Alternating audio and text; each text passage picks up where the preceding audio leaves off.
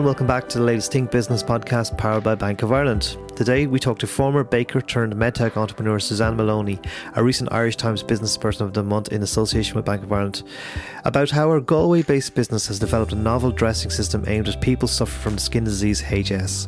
She talks about the realities of starting a medtech business and the opportunities that await HidraMed in a global wound care market worth 23 billion euros.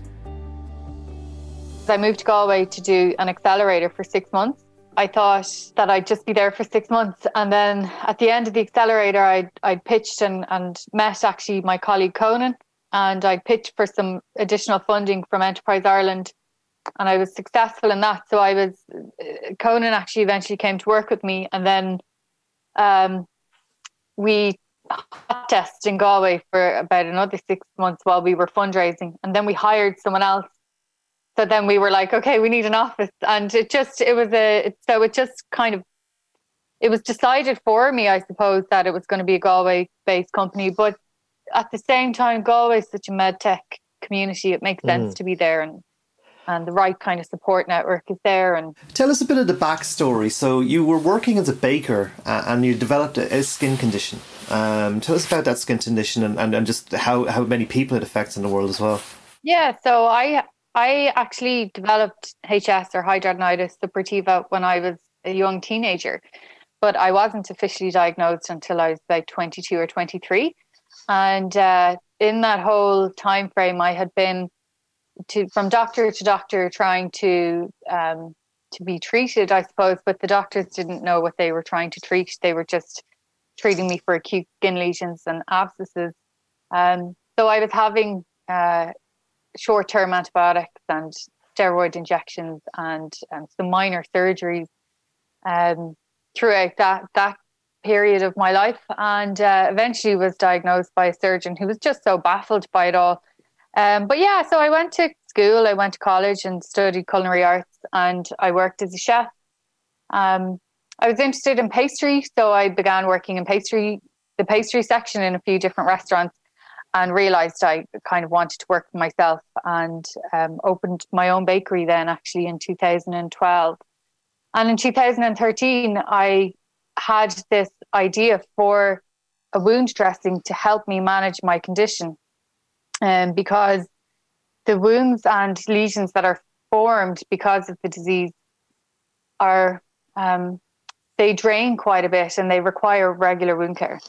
So I always found that a very difficult part of the disease to manage. It was it, it's very painful. It can limit your mobility.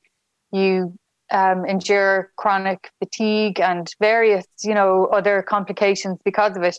But one aspect for me was just managing the actual wounds. I wanted to get out and about and live my life, and I didn't really want to be worrying too much about a dressing falling off or leaking. Um, so the idea struck me after an event, a party, actually a hen party, where the dressing that I had on my armpit fell off out of my top. And I had just, it was kind of the last straw for me. And I mm. said, there just has to be a better way. And I approached a product designer myself. And we worked on it for a couple of years, but I didn't get very far with him. And I suppose I was very inexperienced and, and, uh, kind of trying to learn as I went, but not in the right, um, I didn't have the right network or the right support. So eventually, and it was actually an old client of mine who I'd made their wedding cake for, um, suggested that I go and work with NCAD um, in their medical device department and get an innovation voucher from Enterprise Ireland. And that's kind of where I was set on the right path. And I was able to develop a prototype after after a while working with NCAD and the, the various teams in there. And I took the prototype to, then to the Health Innovation Hub. Um, who gave me a lot of guidance and, and support and suggested that I apply for a medtech accelerator called BioExcel. That was the new accelerator based in Galway. And I'm from Dublin, but I, I said I'd be willing to move to Galway for six months to see if I if I was accepted onto the program and to give this a shot, you know, to take a proper chance on it. Because this is I've been trying to get this off the ground for five years on my own and just not really getting anywhere. So I was accepted onto BioExcel, thankfully, and it all kind of took off from there. Um, so that was meant to be six months, but it, it it turned into, uh, I suppose, me moving to Galway full time and setting up a company in Galway on campus at the university. And I haven't looked back since, really. Tell us about the product you developed. So, so you know, people were people who had the condition um, were obviously using t- traditional dressings, and I, I understand that your product was adhesive free. Is that right? Yes. So actually, and I should have said, so HS affects at least one percent of the population of the world. So the prevalence rate varies depending on the, the research that you read, but the consensus is around one in a hundred people have this condition. And there's varying stages of it and varying severity. So not all patients will require wound care, but a lot of them do, and there's a significant burden on the patient. And um, the most commonly used dressings are adhesive dressings, where you're applying and removing adhesive um, dressings um, every, every day, sometimes multiple times per day. And that can really damage the skin and the surrounding skin of the wound, which is already incredibly sore and painful anyway, um, and inflamed. So it does a lot of damage to patients, and the majority of patients um, that I've interacted with experience damage, skin damage from um, from um, yeah from adhesive dressings.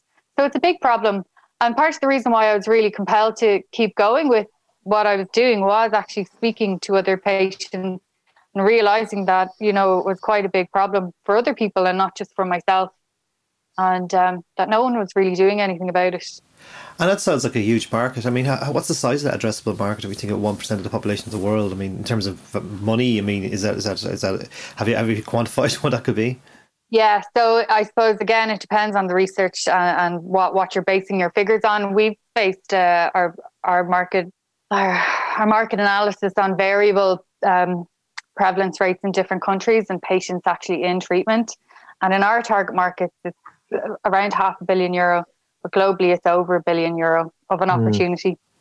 And what's next for the company? Um, so I think you raised a million euro in in, in the last year. Or so, uh, what, what what's the next plans for, for funding? Do you, do you see yourself going international for funding? And also, what kind of priorities have you set for the company in order? You know, if you if you re- if you go to the next stage of funding, what what do you need to do in terms of producing and manufacturing the product? Absolutely. So, our first um, our first line of products are now on the market, and that's there. There's four different garments.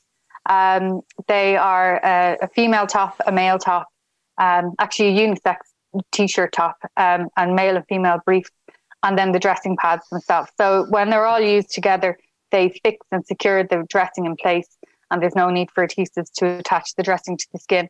So that was our key priority in, in the utilization of the funding that we had uh, we'd raised uh, the commercialization of, of those products, um, various IP projects, um, and to secure reimbursement in, in some key markets so that the product can be available through health services, not just um, not just direct to consumer. So that we wanted it to be accessible to as many patients as possible.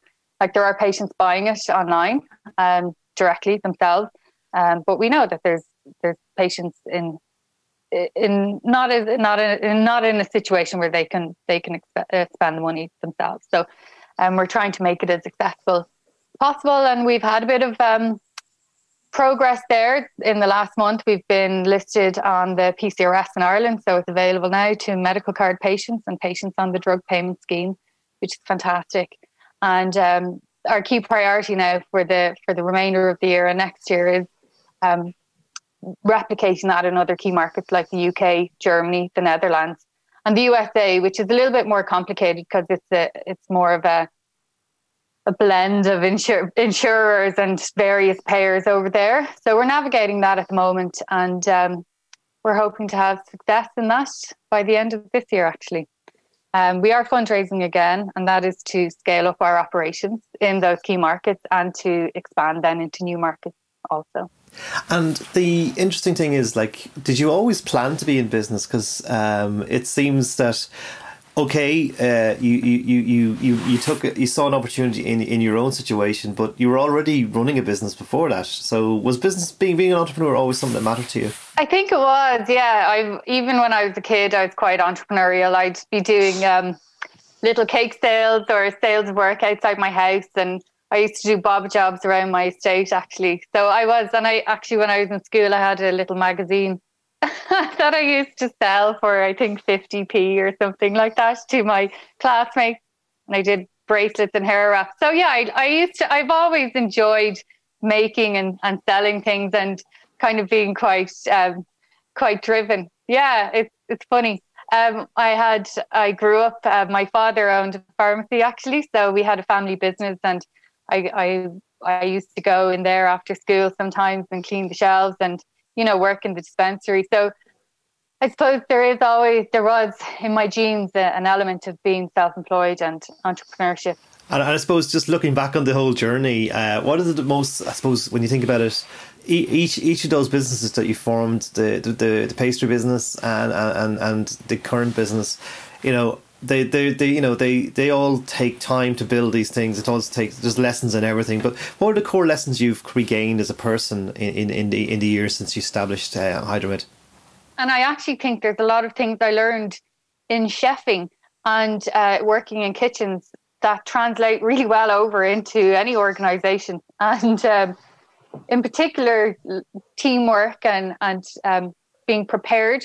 Preparation is so important. If you're not prepared, things fall apart pretty quickly. Um, being able to rely on your teammates and being a reliable teammate, I think, is really important. Um, resilience and and organization.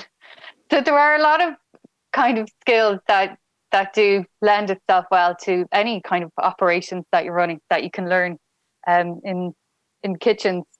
Um, but I think the the main thing that I have learned in the last couple of years, and in particular when I opened my bakery, was that like if you put your mind to it, uh, like you can, you can, you can achieve things. And I definitely think my journey and in into moving into medtech is a really interesting one because when I was in the bakery, I was the most skilled and qualified, and I knew everything. And then I moved into an area where I had very limited knowledge, and I really had to trust the people around me to um, to to help me achieve what I was trying to achieve, and I still do to a certain extent. I had a very steep learning curve, and all of the people that work with me are way more experienced, way more knowledgeable than me. And I think that's a big part of um, big learning for me is to trust to trust people and to kind of allow people to do their jobs and and not try to micromanage everything, especially if you don't know the uh, the minutiae of the job. Very good. Well, Susan Moloney, HidraMed Solutions, thank you so much for your time. That was great. Thank you. Thanks million.